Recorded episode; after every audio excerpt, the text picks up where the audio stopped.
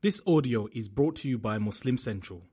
Please consider donating to help cover our running costs and future projects by visiting www.muslimcentral.com forward slash donate. السلام عليكم ورحمة الله وبركاته.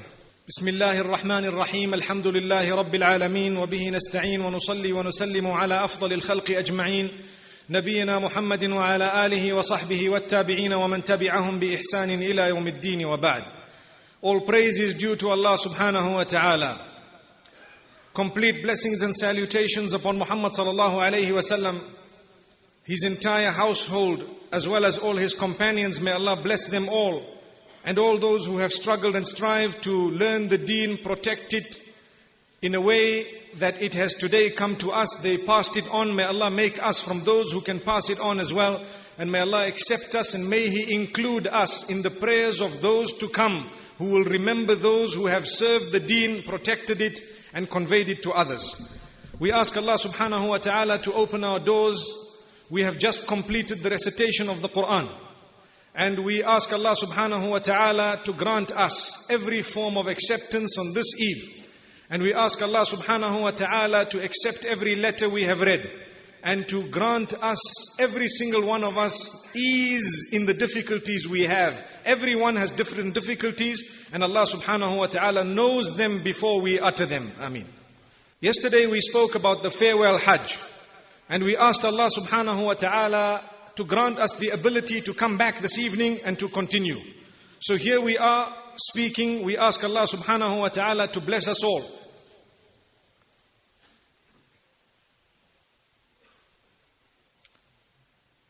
We had made mention of when the Prophet ﷺ was in Arafah. When he was in Arafah, it was a Friday. And the Prophet ﷺ gave a lecture. He gave several lectures, what were known as khutab, the khutbah on the day of Arafah, the khutbah the following day, and the khutbah the following day, three days in a row. And whenever he had had the opportunity, he kept repeating certain words. The lectures were more or less similar. What I will do for you today is we will make mention of the points or some of the points of these lectures, not necessarily just the one on Arafah, but even the ones that happened the following day and the following day, which were all on the same topic. And as I have said moments ago, he repeated the words again and again. Firstly, he asked his companions on the day of Nahar, What day is it today? They were thinking perhaps he is going to give it a different name until he said, Is this not the sacred day, the day of Nahar? He responded, Yes. Or they responded, Yes. Is this not the sacred month? Yes. Are we not in the sacred city? Yes.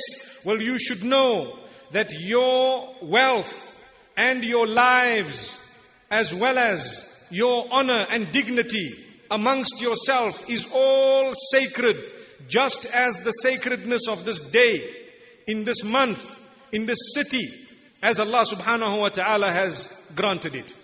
So remember the status that we have among one another. Our lives are sacred. Our wealth is not supposed to be usurped. And our honor and dignity, all this is granted a status by Allah subhanahu wa ta'ala.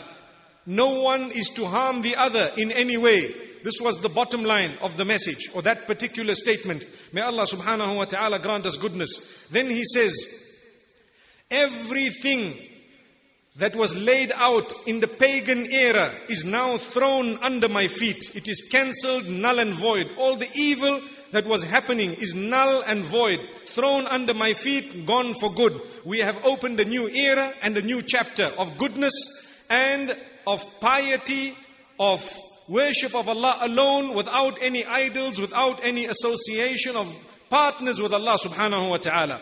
Then he included in that the issue of interest known as riba. He says the interest is all cancelled and it is bad and abomination, the handiwork of the devil. It shall not be repeated and we will not be engaged in it as believers. From this day on, it is deleted and cancelled. And any of you who have any dealings of interest, it is dropped and what you are owed is only your capital.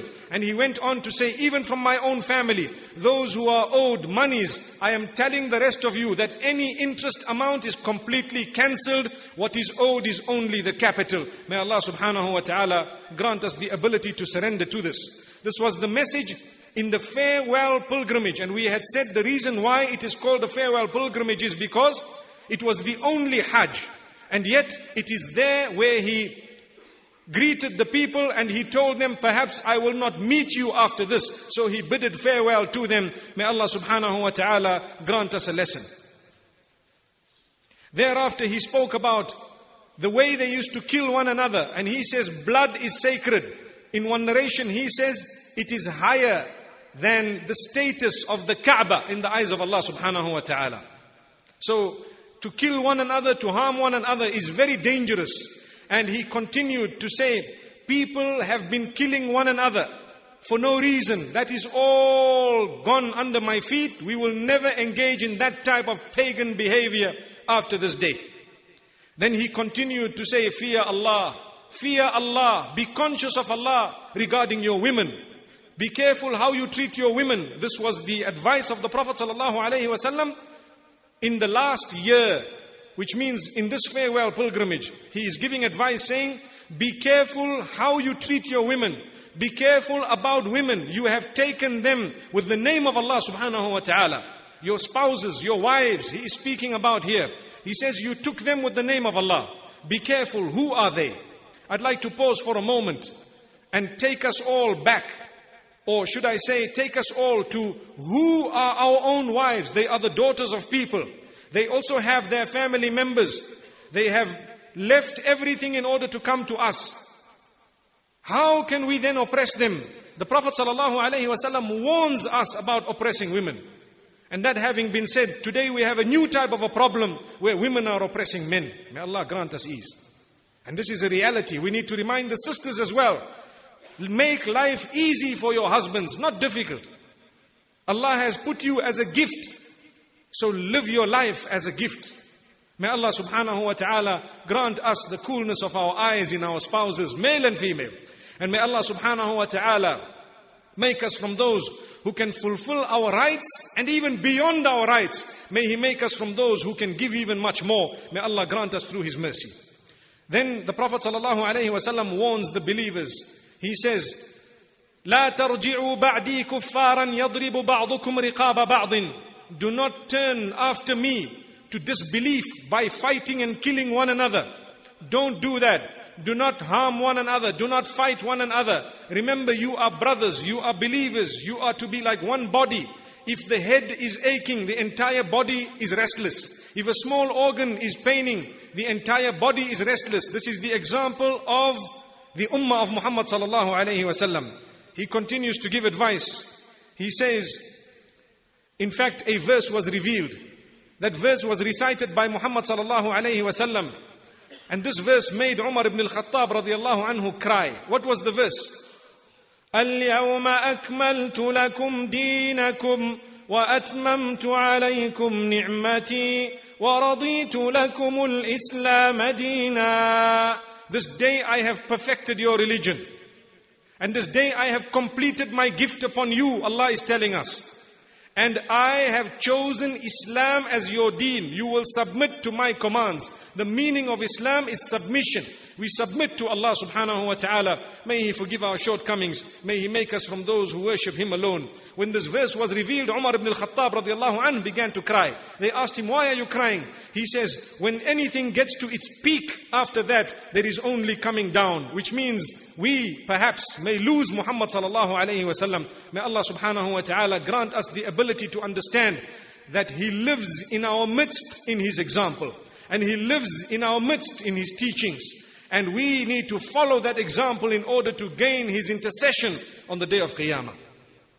So thereafter, the Prophet ﷺ told the people who were there, those who are present, who have heard me, convey the message to those who are absent. Sallallahu alayhi wasallam. And he asks them, have I conveyed the message? They said, yes, you have. Have I conveyed the message? Yes, you have. Have I conveyed the message? Yes, you have. He raised his eyes to the sky saying, Allahumma fashhad, Oh Allah, bear witness that I have conveyed the message, not only conveyed the message, but they have heard it and they bear witness that I have conveyed the message. Sallallahu alayhi wasallam. Beloved brothers and sisters, where are we and where is the message? Wallahi, it has come to us. Wallahi, he fulfilled his mission. Wallahi, he definitely did the best job possible. Today, we have it in our midst. We know exactly what he has said. We have studies of his entire life, the way he blinked his eyes, how handsome he was, how broad chested he was, how he was neither too tall nor was he too short, how those who looked at him loved him automatically, how his perspiration smelt better than any musk or amber that was there, how his hand was softer than anything else felt by those who shook it. Subhanallah. We've heard of everything. We know his description. We know what he brought. We know what he taught. Why do we then pay lip service alone to saying we love him, yet we, our deeds are on another mountain altogether and his teachings are on a separate mountain. May Allah subhanahu wa ta'ala forgive us. This is why we have days like this in order to reflect, to ponder. Here is the man, we love him. It is part of our declaration of faith to add his name into Ashhadu Allah la ilaha illallah wa ashhadu anna Muhammadan abduhu wa rasuluh. I bear witness that there is none worthy of worship besides Allah. And I bear witness that Muhammad sallallahu alayhi wasallam is his final messenger and prophet. Subhanallah. We utter those words in order to declare our faith. And yet, we still involve in interest. We still at the nightclubs. We still in the casinos. We still cannot leave adultery. We cannot give up that which is a disgrace, not only to ourselves, to the ummah at large. May Allah subhanahu wa ta'ala strengthen us. Sometimes we cannot dress appropriately to save our lives. And yet, here is the messenger. The sacrifice they made. How much they went through. The lives that were lost in order for the message to get to us. And still we cannot cover our hair, the sisters. And still we cannot wear clothing that is loose, brothers and sisters. Remember, the issue of clothing is not only for the women. Yes, it is for the men as well. We need to make sure that our clothes are not tight fitting. We need to make sure that we do not fall into the trap of those who want to take us away from the deen by making us wear our jeans halfway down our backsides. May Allah protect us. This is the trend of today. We are Muslimin. The messenger suffered in order to get this message across to us. How could we ever claim to love him and wear that which will displease Allah subhanahu wa ta'ala?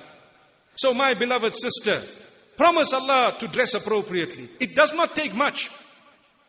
In fact, you stand a better chance to enter paradise. May Allah grant us all paradise. May Allah forgive our sins. May Allah open our doors. It's an emotional moment when we speak of the last words of Muhammad sallallahu alayhi wasallam. To think, where are we? And where was the message? May Allah forgive us. Wallahi, if you are shy to adopt what He has taught because of people, remember those people will never come in your grave with you. If you are shy to adopt what He taught because of people, those people will never be able to help you on the day of judgment. May Allah subhanahu wa ta'ala grant us the intercession of Muhammad sallallahu alayhi wa sallam.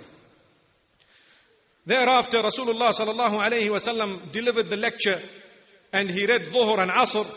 And after that, he went close to what we know today as Jabal Rahmah. He did not climb the mount at all, but just near the mount, he faced the Qibla and he made dua and he prayed and he supplicated for a long time until the sun set whilst he was in Arafah. And he made dua for his ummah. And as we know, his nation, most dear to him. The reason is he was sent as a messenger with a duty to fulfill a message for all mankind and creatures, mankind and jinnkind. And he was interested in knowing whether he fulfilled the message correctly. That's what it was. So every time he would make dua, Oh Allah, my ummah. When he was in Ta'if, he said, Oh Allah, I am complaining to you about my weakness because you put it on my shoulders to give these people the message. They don't want to listen to me, Ya Allah. They don't want to give me a chance. My beloved brothers and sisters, amongst us are those who are as guilty as the people of Ta'if in a different way. We don't give Islam a chance. We don't want to listen to what is right and wrong. We will never attend sometimes an Islamic talk to save our lives. What's so different between us and the people of Thaqif? May Allah subhanahu wa ta'ala protect us. These are the lessons we learn from the seerah. Ask yourself, if I was there, where would I fit in? Would I fit in with Abu Bakr and Umar? Or would I fit in with Abu Jahl and Abu Lahab? May Allah protect us. May Allah subhanahu wa ta'ala grant us strength. Wallahi, these are words, words that make us cry, words that make us think and weep. The Prophet sallallahu alaihi wasallam thereafter left for Muzdalifah. After the sun had set, he did not read Maghrib nor Isha. He left for Muzdalifah. As he got to Muzdalifah, he read his Maghrib. And thereafter, they had let the animal settle down and immediately he read his Isha Salah as well. And thereafter he rested for a while and got up later on when it was early morning at the first time of Fajr. He was already having read Fajr. He got up and went to Al-Mash'ar al-Haram. Today there is a masjid there in Muzdalifah known as Al-Mash'ar al-Haram because the Prophet ﷺ had gone to that place and at that particular time after the first time of Fajr he had read his Fajr and he went there to make his dua. Until just before the sun had risen. He then proceeded. Proceeded to Mina. And when he proceeded to Mina, he had asked Ibn Abbas radiallahu anh to collect some pebbles. So Ibn Abbas radiallahu anh collected seven pebbles. And the Prophet went to what is known as Al-Aqabah, the, the, the big the place where the devil was at the time of Ibrahim alayhi salatu wasalam, where he was instructed to pelt at the biggest force of the devil. We call it Jamratul Kubra, the big devil. And this is where he pelted seven pebbles where the shaitan was at the time of Ibrahim alayhi salatu wasalam, following what Allah subhanahu wa ta'ala had instructed him. And he kept telling his companions, خُذُوا عَنِّي مَنَاسِكَكُمْ Which means, follow what I am doing in terms of this Hajj. Do as I am doing. In a nutshell, that is the meaning of khudu anni manasikakum. Take all your deeds and rituals from me and fulfill them according to what I am doing. This is what he taught his, his companions. And after he had pelted, he got up and he gave another lecture, similar to the one he gave the previous day. And subhanallah, on that particular occasion, he told them, Perhaps I may not meet you for another Hajj. Perhaps I may not join you for another Hajj. Perhaps you may not see me next year. Subhanallah. May Allah subhanahu wa ta'ala grant us lesson. Imagine the Sahaba radiallahu anhum. In their thousands, they are listening to the words of the most beloved to them whom they sacrificed their lives for in a literal sense. Subhanallah. Today we pay lip service. Those people gave their lives. Subhanallah. May Allah subhanahu wa ta'ala help us at least to fulfill our salah, at least to dress appropriately, at least to replace those CDs that have in them the voices of shaitan and replace them with the voice of Rahman. May Allah, meaning with the words of Rahman. May Allah subhanahu wa ta'ala grant us the ability to substitute all that is evil for all that is good. Ameen. And after that lecture, the Prophet ﷺ went forth to sacrifice the animals they had brought from Medina Munawwara. He slaughtered with his own hand, sacrificed with his own hand, 63 camels. Subhanallah, on that day. Allahu Akbar, Allahu Akbar. They were sacrificing for the pleasure of Allah subhanahu wa ta'ala, following the example of Ibrahim alayhi salatu wasalam. And up to 100, between 63 and 100, he handed it to Ali ibn Abi Talib radiallahu anhu, who completed the 100. Then the Prophet sallallahu alayhi wasallam called the barber and shaved his head. Very interestingly, we should know the Prophet ﷺ shaved his head. He made a dua for those who have shaved their heads, the hair on their head. And thereafter, a person who had just trimmed his hair says, What about those who've trimmed? He continued to say, May Allah bless those who have shaved, meaning shaving the hair of the head. And thereafter, he was asked again, What about those who have trimmed? He says, May Allah bless those who have shaved their heads. And after he repeated it thrice, the fourth time, he says, and those who have trimmed as well. The lesson we learn, it's permissible to trim, but never let the love of your hair, never let the love of your hair exceed the love you have of your maker and creator. This is one thing we should know. My beloved sisters, my beloved brothers, never let the love of your hair exceed the love of your maker. Never let the love of what you look like exceed the love of your maker. So you think I am going to now do something to my face that is going to earn the wrath of my maker. Believe me, that face, we still want it in the best of forms, inshallah, even better than what we have now. We want it in the life after death. The way to do that, try and keep it as close as possible to what Allah has required. May Allah subhanahu wa ta'ala grant us the ease and the strength to follow His instruction at all times. Then the Prophet ﷺ thereafter went back to the Haram in Makkah al-Mukarramah and he had engaged in what is known as Tawaf al-Ifada or Tawaf al-Ziyarah and thereafter he came back to Mina. He spent the night there. And the following day after Zawal, he had pelted all three of the Jamrah. And when he pelted all three of the Jamrah, verses were revealed.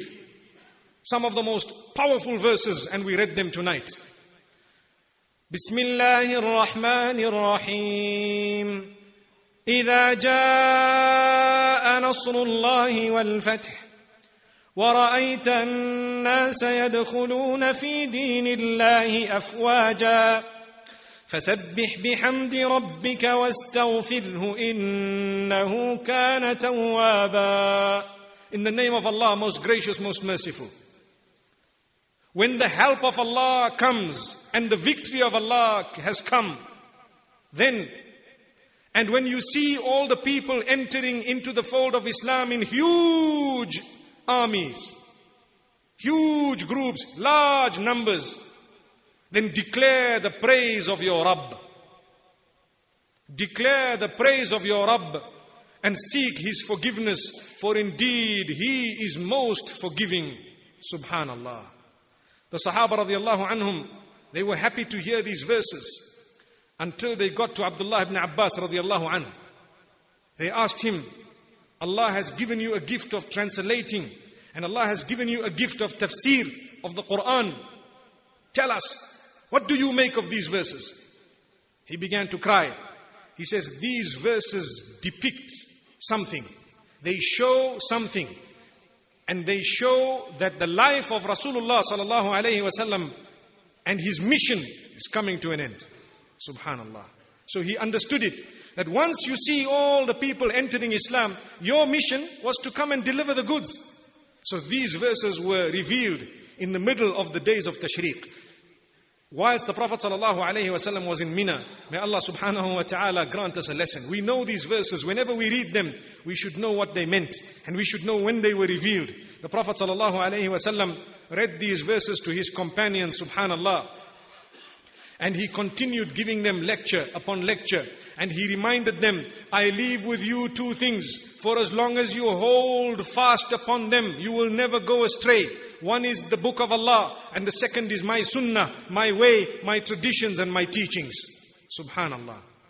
We ask Allah subhanahu wa ta'ala to protect us. In this way, we will never be led astray. May Allah subhanahu wa ta'ala open our doors. Thereafter, the Prophet sallallahu alayhi wa spent the three days there in Mina. He, he remained in the evening as well. He slept in Mina and he would pelt the shayateen one after the other after zawal on those days and thereafter he went to Makkah al Mukarramah after those days at night in the evening. He had made his tawaf al wida, the farewell tawaf, and thereafter he had instructed his people, let's leave and go back to Al Madinah al Munawwara. So the companions all gathered, those from Medina Munawwara, the Muhajirin and Ansar and the others, and they began to leave going to Medina Munawwara until the Prophet ﷺ, just near Juhfa, he got his companions again and gave them another lecture. This time he repeated a lot of the same words, warning them about how they should not be fighting amongst one another, how sacred it is to look after the life of people, to look after the wealth of people, the dignity and honor of people. Sallallahu alayhi wasallam. Then he says, I ask you to be kind to my family members. Subhanallah. And I ask you to be kind to my family members be conscious of Allah subhanahu wa ta'ala regarding my family members. So this was also a message given by Rasulullah sallallahu alayhi wasallam on his return journey. We ask Allah subhanahu wa ta'ala to grant us the ability not only to honor the status of Rasulullah sallallahu alayhi wasallam by constantly sending blessings and salutations upon him, but even remembering his entire family at every time. Wa ala alihi wa sahibi wa sallim. اللهم صل على محمد وعلى ال محمد وبارك على محمد وعلى ال محمد كما صليت وباركت على إبراهيم وعلى ال إبراهيم انك حميد مجيد may Allah subhanahu wa ta'ala accept it from us for indeed anyone who sends blessings and salutations to Muhammad sallallahu alayhi wasallam once Allah says I will return it to you tenfold ten times may Allah open our doors Then the Prophet ﷺ, as he returned to Medina Munawwara, he spent the night in Dhil Hulayfa. Dhil Hulayfa is on the outskirts of Medina Munawwara. Message was sent to his homes to say that he is now back and they will come the following morning. The following morning, as he was going back home, he was thanking Allah looking at Medina Munawwara, the peace of his own city, subhanallah, and how Allah had turned the hearts of all the people towards goodness. May Allah turn our hearts. Allahumma ya muqallib al-qulub, thabbit qulubana ala dinik. Oh Allah, who turns the hearts of people, turn our hearts towards the deen and not away from it. Ameen. So Muhammad sallallahu alayhi wasallam, as he's entering Medina, so many things coming to mind. He says, La ilaha illallah wahdahu, none worthy of worship besides Allah alone. Sadaqa wa'dahu, he fulfilled his promise. Wa nasara abdahu, and he has helped his slave. Wa a'azza jundahu, and he has granted strength to his army. Wa hazama al-ahzaba wahdahu, and he is the one who singularly, Allah subhanahu wa ta'ala is the one who caused the entire alliance to be defeated. May Allah subhanahu wa ta'ala grant us strength. So these were some of the words that Rasulullah sallallahu uttered. He came back to Medina Munawwara and this was in the month of Dhul Hijjah. And thereafter, he spent the next few months in Medina Munawwara. The Prophet sallallahu started preparing an army of Usama ibn Zayd radiallahu anhu because the Romans had started preparing an army to attack the Muslims once again. When he heard this, as was the norm. He said, Let us prepare. So he began to prepare the army. And the Prophet ﷺ used to visit Uhud and he used to visit Baqi', the graveyards where the martyrs were buried in Uhud.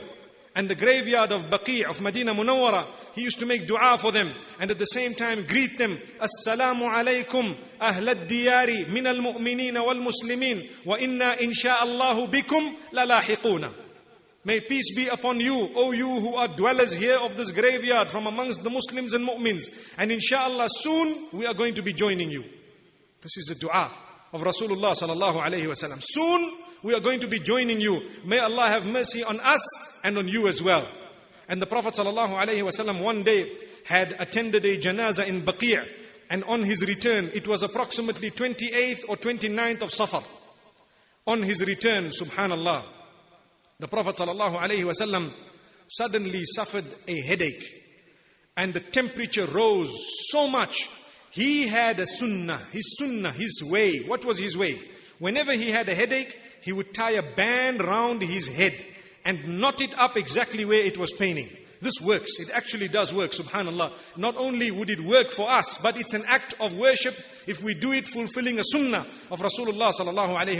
So he had a band tied on his head because of his headache. And the heat was so much that it was felt even from the band. And the Prophet ﷺ fell ill on that particular day towards the end of Safar. His illness did not last more than two weeks. Sallallahu alayhi wasallam. The Prophet ﷺ, as ill as he was, he would still lead the salah in the masjid because his house, his room, in fact.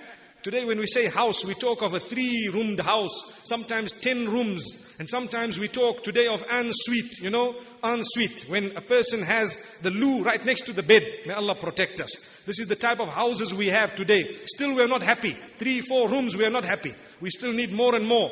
MashaAllah, Allah has given us. Why not? But look at the simplicity of the Prophet ﷺ.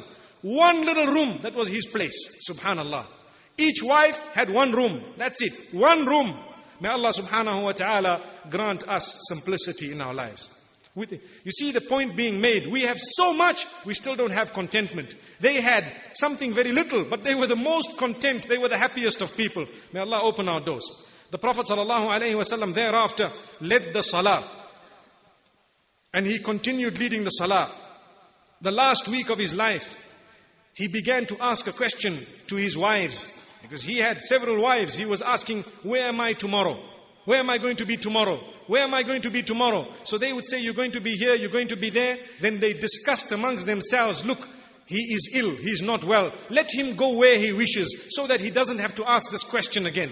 When they agreed on that, they told him. When they told him that, he said, If you would permit me, let me spend some time in the house of Aisha radiallahu anha. So he could not walk at that time. Sallallahu alayhi wasallam.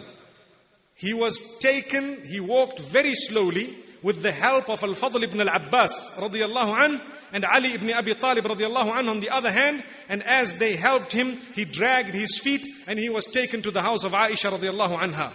And he spent there the last week of his life, sallallahu alayhi wasallam. Five days before he passed away, sallallahu alayhi wasallam. Temperature increased severely until he fainted for a little while. And he regained consciousness. And he said, Bring me seven bowls of water, the water from different wells. This was Rasulullah sallallahu alayhi wasallam's instruction. And pour it on me because I want to go out and speak to my companions. The temperature is too high. I will use this water in order for it to cool the temperature so that I can feel better to speak to my companions. Imagine in this condition, he was still leading the salah. And at the same time, he wanted to speak to his companions. So he used water to reduce. He used water to reduce the temperature. Sallallahu alayhi wasallam. And thereafter, he felt much better. He entered the masjid with his head tied with that band because of the headache. And he sat on the mimbar and he spoke to his people. And this is something that he said.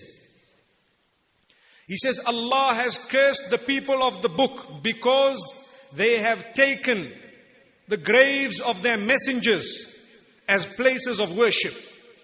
These are his words. They're listening to him.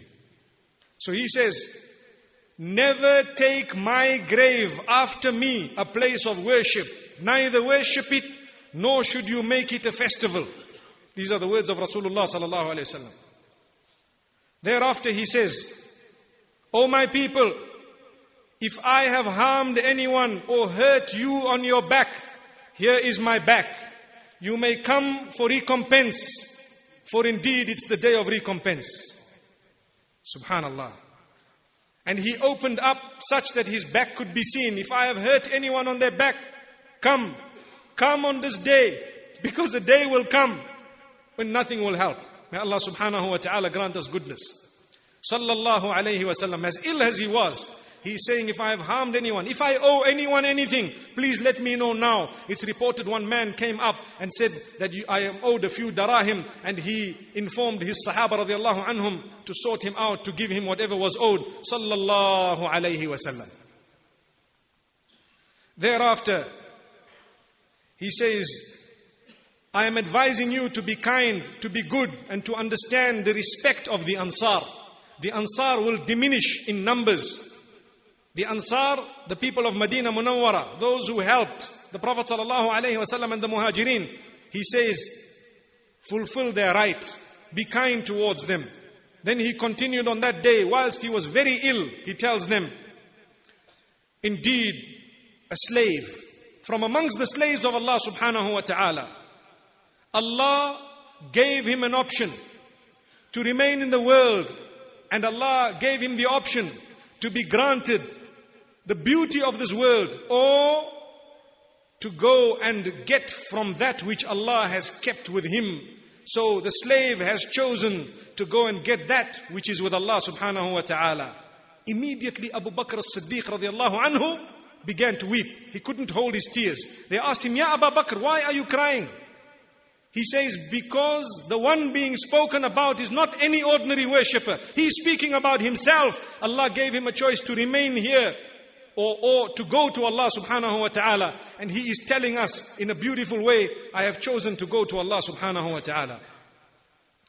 Then He says, My people, I am most obliged to Abu Bakr as-Siddiq radiallahu anhu in his companionship and his sacrifice of his wealth and in my relation with him had, had it not been for Allah subhanahu wa ta'ala to have taken me as a Khalil, I would have, if I was given the permission to take a Khalil, I would have taken Abu Bakr as a Khalil. What is the meaning of Khalil?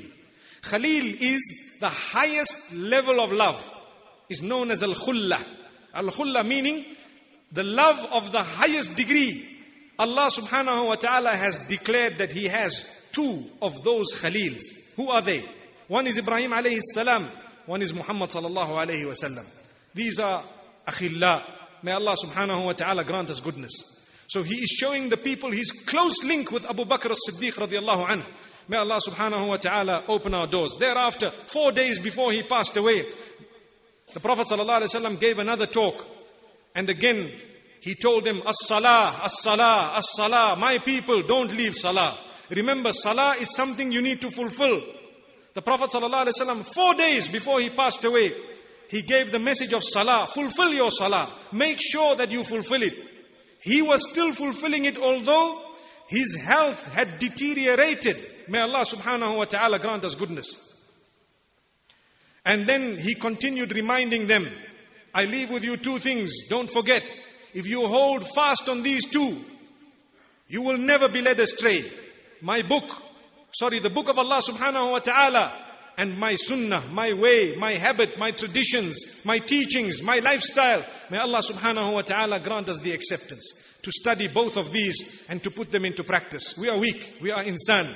But remember, if we have the intention and we start, inshallah, at least we will be moving up the ladder. May Allah subhanahu wa ta'ala grant it to us.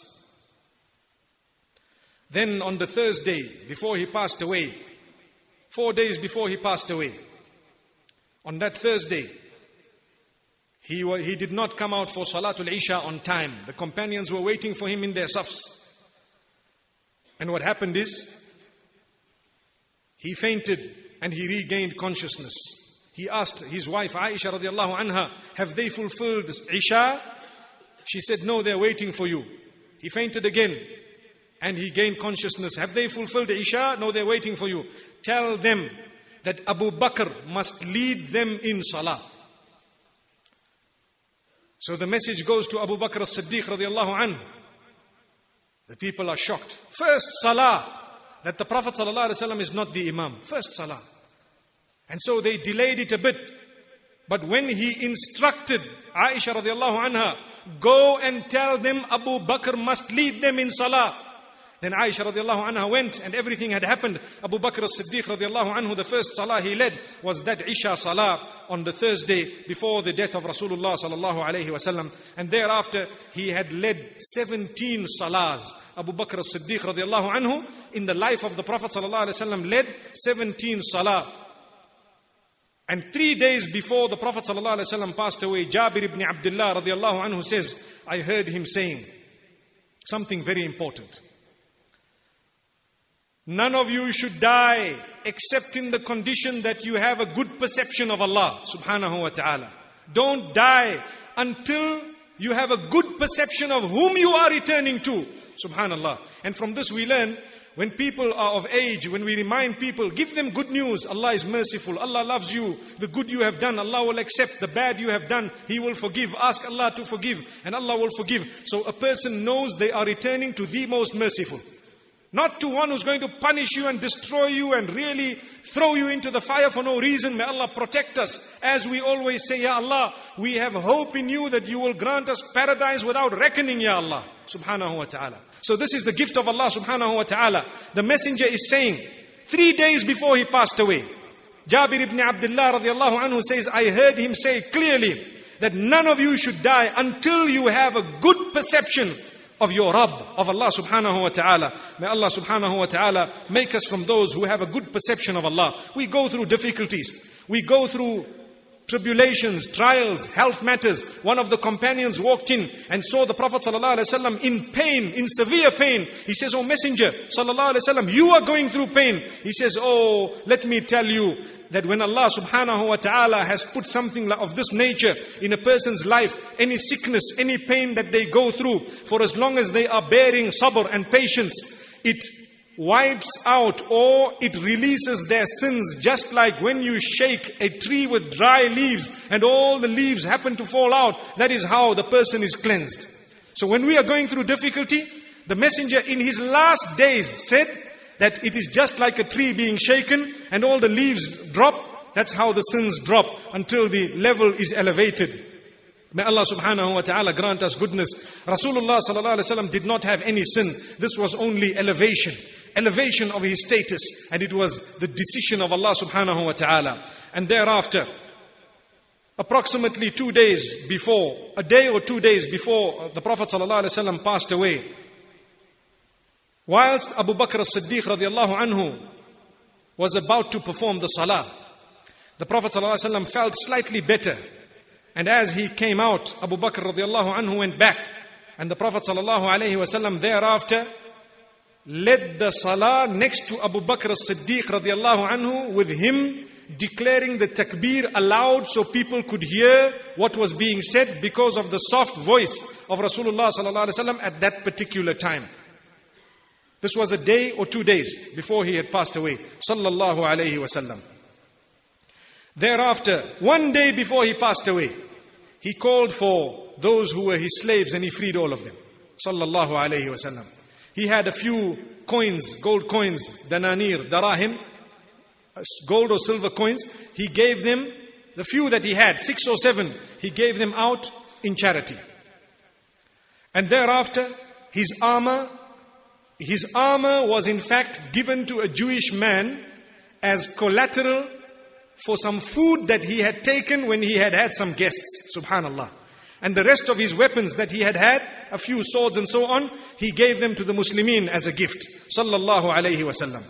And thereafter, the last day, sallallahu alayhi wasallam, the time of Fajr, Abu Bakr as-Siddiq radiallahu anhu was leading the Salah. Fajr. Last day, sallallahu alayhi wasallam. This was a Monday, the 12th of Rabi' al-Awwal. Abu Bakr as-Siddiq radiallahu anhu leading the Salah. The Prophet sallallahu not well at all. But he got up in his own room and he moved the curtain. From that curtain, he could see what was going on. He saw Abu Bakr leading the salah and he saw all the sufuf, all the lines of all the believers fulfilling Salatul Fajr. He was so happy. And as the curtain moved, Abu Bakr as-Siddiq radiallahu anhu noticed that this is the Messenger sallallahu alaihi wasallam who moved the curtain. So immediately he began to move back because there is no ways that a man could lead Rasulullah sallallahu alaihi wasallam in salah. So the Prophet sallallahu alaihi wasallam, as Abu Bakr as-Siddiq radiallahu anhu was stepping backwards, firstly, when he saw his people and the Muslim ummah, he smiled. He was so happy. He was so happy. Aisha radiallahu anha says, it was as though he is looking at these people and he is so happy to say that the message has been fulfilled. Here are the people worshipping Allah alone after they were worshipping idols in this whole region. Subhanallah. So he was so happy and he then made a sign to Abu Bakr as-Siddiq radiallahu anhu with his hand to say, you continue leading the salah. So Abu Bakr as-Siddiq radiallahu anhu continued leading the salah. That was the last salah that was led. That was the last salah that was led by Abu Bakr as-Siddiq radiallahu anhu in the life of Rasulullah sallallahu alayhi wasallam. That morning, he called his daughter Fatima. He tells her something in her ear, she begins to cry. Then he says something else in her ear, she begins to laugh. Later on, they asked her, Ya Fatima, what did your father tell you before he passed away? She says, the first thing he told me is, I'm not going to become better from this illness of mine. It's going to be the last and I'm going to be taken by Allah subhanahu wa ta'ala. So I began to cry. And secondly, he told me, don't worry, O Fatima. You are going to be the first one to join me. So I was so happy. From my family members, you are going to be the first one to join me. True to that, she was the first one to join Rasulullah sallallahu alayhi wasallam thereafter. Then he decided to call Al Hassan wal Hussein his grandchildren. He kissed them on their foreheads and he told the people to be kind to them. He told the people to be kind to his family members, to his grandchildren. And thereafter he called his wives and he gave them advice and he reminded them about Allah and he reminded them who they were and their status and what they had chosen. For indeed, they were given a choice to choose the dunya or to choose Allah and the Messenger. They had chosen Allah and the Messenger. So the Prophet ﷺ reminded them of their duties and thereafter he tells his wife Aisha radiallahu anha, Oh Aisha, I can still feel the taste and the pain after I had put that little piece of meat in my mouth from Khaybar when the lady tried to poison me. May Allah subhanahu wa ta'ala grant us all a lesson. So he could taste that and he says, I am feeling the effects of it, although he did not eat it. But what happened is, he just put it in his mouth and he is saying it still has had an effect on me. Sallallahu alayhi wasallam. And then again he reminds his people, As-salah, as-salah, wama malakat aymanukum. Your treatment of your servants, your slaves and so on, be careful. Remember that Allah subhanahu wa ta'ala has put them under your control or under your authority. Treat them in a proper manner. And in Islam, subhanallah, as we are all aware, that the slaves were freed one by one because any sin that was committed by people, the first way to achieve forgiveness is do you have any slaves? If you do have, start freeing them. Subhanallah. You free a slave to gain forgiveness from Allah subhanahu wa ta'ala. This is how slowly but surely all the slaves became free. And there, there came a time now when there is no slavery. May Allah subhanahu wa ta'ala grant us goodness. Thereafter, sallallahu alayhi wasallam, he was in the room of Aisha radiallahu anha for that last week. And it was on the day that he was supposed to be with Aisha radiallahu anha. And at the same time, he was now on the lap of Aisha radiallahu anha, his wife, with his head on her lap. Sallallahu alayhi wasallam.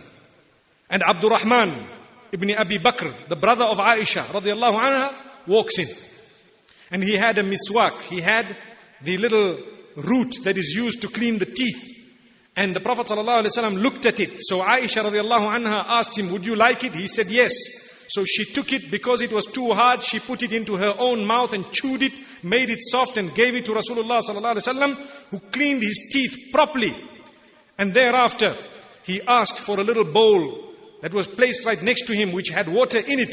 He would put his hands in the water and wipe his face, and he would say, La ilaha illallah. Inna lil mawti la sakarat. Indeed, there is none worthy of worship besides Allah. Definitely, death has come with its pangs, which means the pangs, the sakarat of death. Death has something known as the pangs of death. These are the last moments. May Allah subhanahu wa ta'ala make it easy for us the day we go.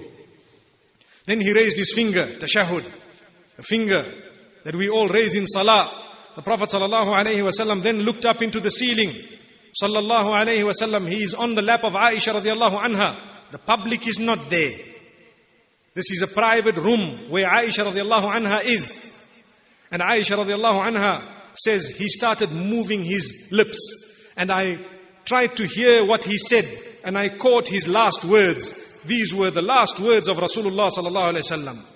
Before I say these last words, a Nabi of Allah is shown his place in Jannah. And he is asked to go there or to remain. And always they choose to go there. Obviously, that is the best of places. The angels of death that come, they need to seek permission to take this ruh away. They are granted it. Never ever are they not granted it by those who are supposed to be asked permission from. So the Prophet ﷺ responding this call, he says, مَعَ an'amta alayhim.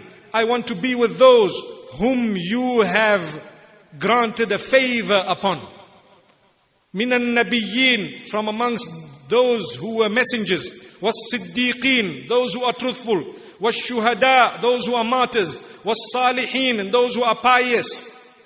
And then he says, Allahumma ghfirli, oh Allah, forgive me, warhamni, have mercy upon me, وألحقني بالرفيق الأعلى and let me join those who are in the loftiest of positions. He was already shown his position and he says, Oh Allah, take me there. And he continued saying, Allahumma ar-rafiq al-a'la until he was silent. Sallallahu alayhi wasallam. أشهد أن لا إله إلا الله وأشهد أن محمدا عبده ورسوله These were the last moments of Muhammad sallallahu alayhi wasallam. These were the last words of Rasulullah sallallahu alayhi wasallam.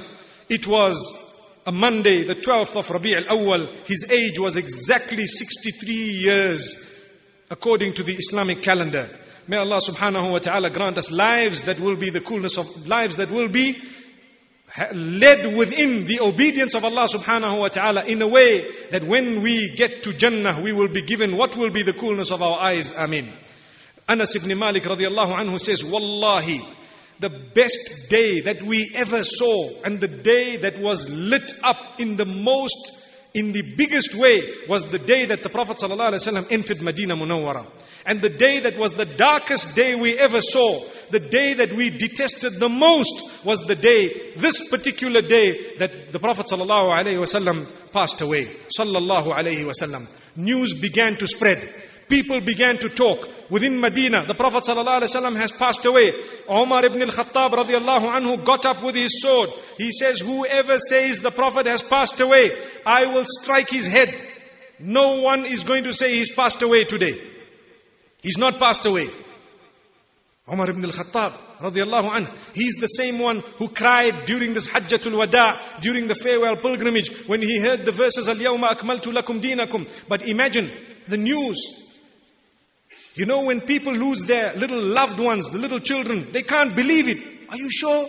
This was the best of creation. Sallallahu alayhi wasallam, passing away into the akhirah. Subhanallah. And you have the Sahaba radiallahu anhum weeping, crying. And at the same time, Umar ibn al-Khattab says, no, don't even say he's passed away. So Abu Bakr as-Siddiq radiallahu anhu had come. And when he came, he entered the room of his own daughter he saw Rasulullah sallallahu alaihi wasallam covered. He opened his face and he kissed him on his forehead. He says, "Bi abi anta wa ummi ya Rasulullah." May my mother and my father be sacrificed for you, O Messenger sallallahu alaihi wasallam. We have sacrificed our mothers and fathers for you, sallallahu alaihi wasallam. He says, "You will never taste death twice." As for the death that was written for you, you have tasted it. That's it. It comes once and now at peace. Subhanallah. And this is why the Prophet ﷺ told Fatima radiallahu anha, Oh Fatima, your father will never taste any pain after today. That's what he told his daughter. Your father will never taste any pain after today. This was moments before he passed away. He told his daughter Fatima radiallahu anha. And thereafter the Prophet ﷺ in that condition, Abu Bakr as-Siddiq radiallahu anhu comes out and he tells Umar ibn al-Khattab, sit down, sit down, calm down. He says, no, I don't want. So Abu Bakr as-Siddiq radiallahu anhu declares the Shahada and begins to speak. He speaks to his to the companions of Rasulullah sallallahu alayhi wasallam. And he says, Ayyuhan nas, O people. They started gathering around him. من كان يعبد محمدا فان محمدا قد مات ومن كان يعبد الله فان الله حي لا يموت whoever was worshipping Muhammad Muhammad sallallahu alayhi wasallam has passed away whoever was worshipping Allah Allah is alive and never dies Allah is the everlasting subhanallah these were the words of Abu Bakr the people heard it they understood it and he read verses وما محمد إلا رسول Indeed, Muhammad sallallahu alayhi wasallam is but a messenger. That's the verse of the Quran. قد خلت من قبله الرسل Messengers before him have passed away. أفإن مات أو قتل انقلبتم على أعقابكم If he passes away or he is killed, will you then turn back on your heels? Question that Allah is asking. ومن ينقلب على عقبيه فلن يضر الله شيئا Whoever turns back on their heels, if that happens, it will not harm Allah at all. وَسَيَجْزِي اللَّهُ الشَّاكِرِينَ And Allah will grant a good recompense to those who are thankful. When Umar ibn al-Khattab heard these words, he says, he calmed down. It's as though it's the first time I'm hearing these words. And indeed, these words are the truth. I remember, I recall hearing them now. But it's as though it's the first time I have heard these words. And then, subhanallah, there was a matter that needed to be addressed immediately. What was that? Who is going to be the leader? So there was a discussion. Some of the Ansar were suggesting someone, some of the Muhajirin were suggesting someone, until they all agreed, unanimously, they agreed that Rasulullah sallallahu alayhi wasallam had granted virtue to Abu Bakr as-Siddiq radiallahu anhu more than everyone else. He was together with him in, in the cave. He had been granted the authority of Salah. He was the one deputed for Hajj and so many other things that we may not even have mentioned. And because of that, every one of them pledged allegiance to Abu Bakr as-Siddiq radiallahu anhu, known as Al-Khalifatul Rashidah the one who will take over as Amirul Mu'mineen after the Prophet sallallahu alaihi wasallam. And this pledge happened in a place known as Saqifatu Bani Sa'ida. If you go to Medina Munawwara today, there is a library known as Maktabat al-Malik Abdul Aziz. Right next to the library, there is a little garden. That place is known as Saqifatu Bani Sa'ida. To this day, it has a few date palms and that in it. If you visit the place, it would be interesting to look at it and to know what exactly happened there. May Allah subhanahu wa ta'ala grant us goodness. This took the whole day. Because obviously, so many people had come and they were deciding about the appointment and they were pledging allegiance. The allegiance took the whole day. The following day, on the Tuesday, subhanallah, towards the evening, the body of Rasulullah sallallahu alayhi wasallam was washed by Ali ibn Abi Talib radiallahu anhu. He was the one who was washing the body radiallahu anhu and Usama bin Zayd as well as Shaqran who was a freed slave of Rasulullah sallallahu alayhi wasallam they were pouring the water and Al-Abbas radiallahu anhu the uncle of Muhammad sallallahu alayhi wasallam together with his two cousins Al-Fadl and Qatham these two of were turning the body whenever it needed to be turned. But they did not remove the clothing of Rasulullah sallallahu alaihi wasallam. They had a discussion and they said, with him, we're not going to take his clothes out. Meaning, in order to bathe him, as you know, when a person passes away, we are taught to bathe them. Wash them with water, nothing else. Water and a little bit of uh, perhaps we, when I say nothing else, I mean, you know, people spread rumor that we cut the body, we rip it, we do this, we do that. All that is tale. It's falsehood, and it's actually that which people who dislike Islam utter because they want to keep people away from Islam. In Islam, you need to wash the body thoroughly. You may use soap. At that time, they used what was known as sidr, the leaves of the berry tree known as the sidr. And they washed the body thrice there was a man known as Aus ibn Khawli. He was the one whom, who had been holding the Prophet ﷺ, making him lean on him ﷺ. They washed him, they enshrouded him in three sheets that were white sheets from Yemen. And the Prophet ﷺ thereafter was there in the room of Aisha radiallahu anha. Now come time for janazah, salah. Prior to this, there was a discussion where should he be buried? So Abu Bakr as-Siddiq radiallahu anhu says, I remember he said, messengers should be buried exactly where they pass away in order to resolve the dispute.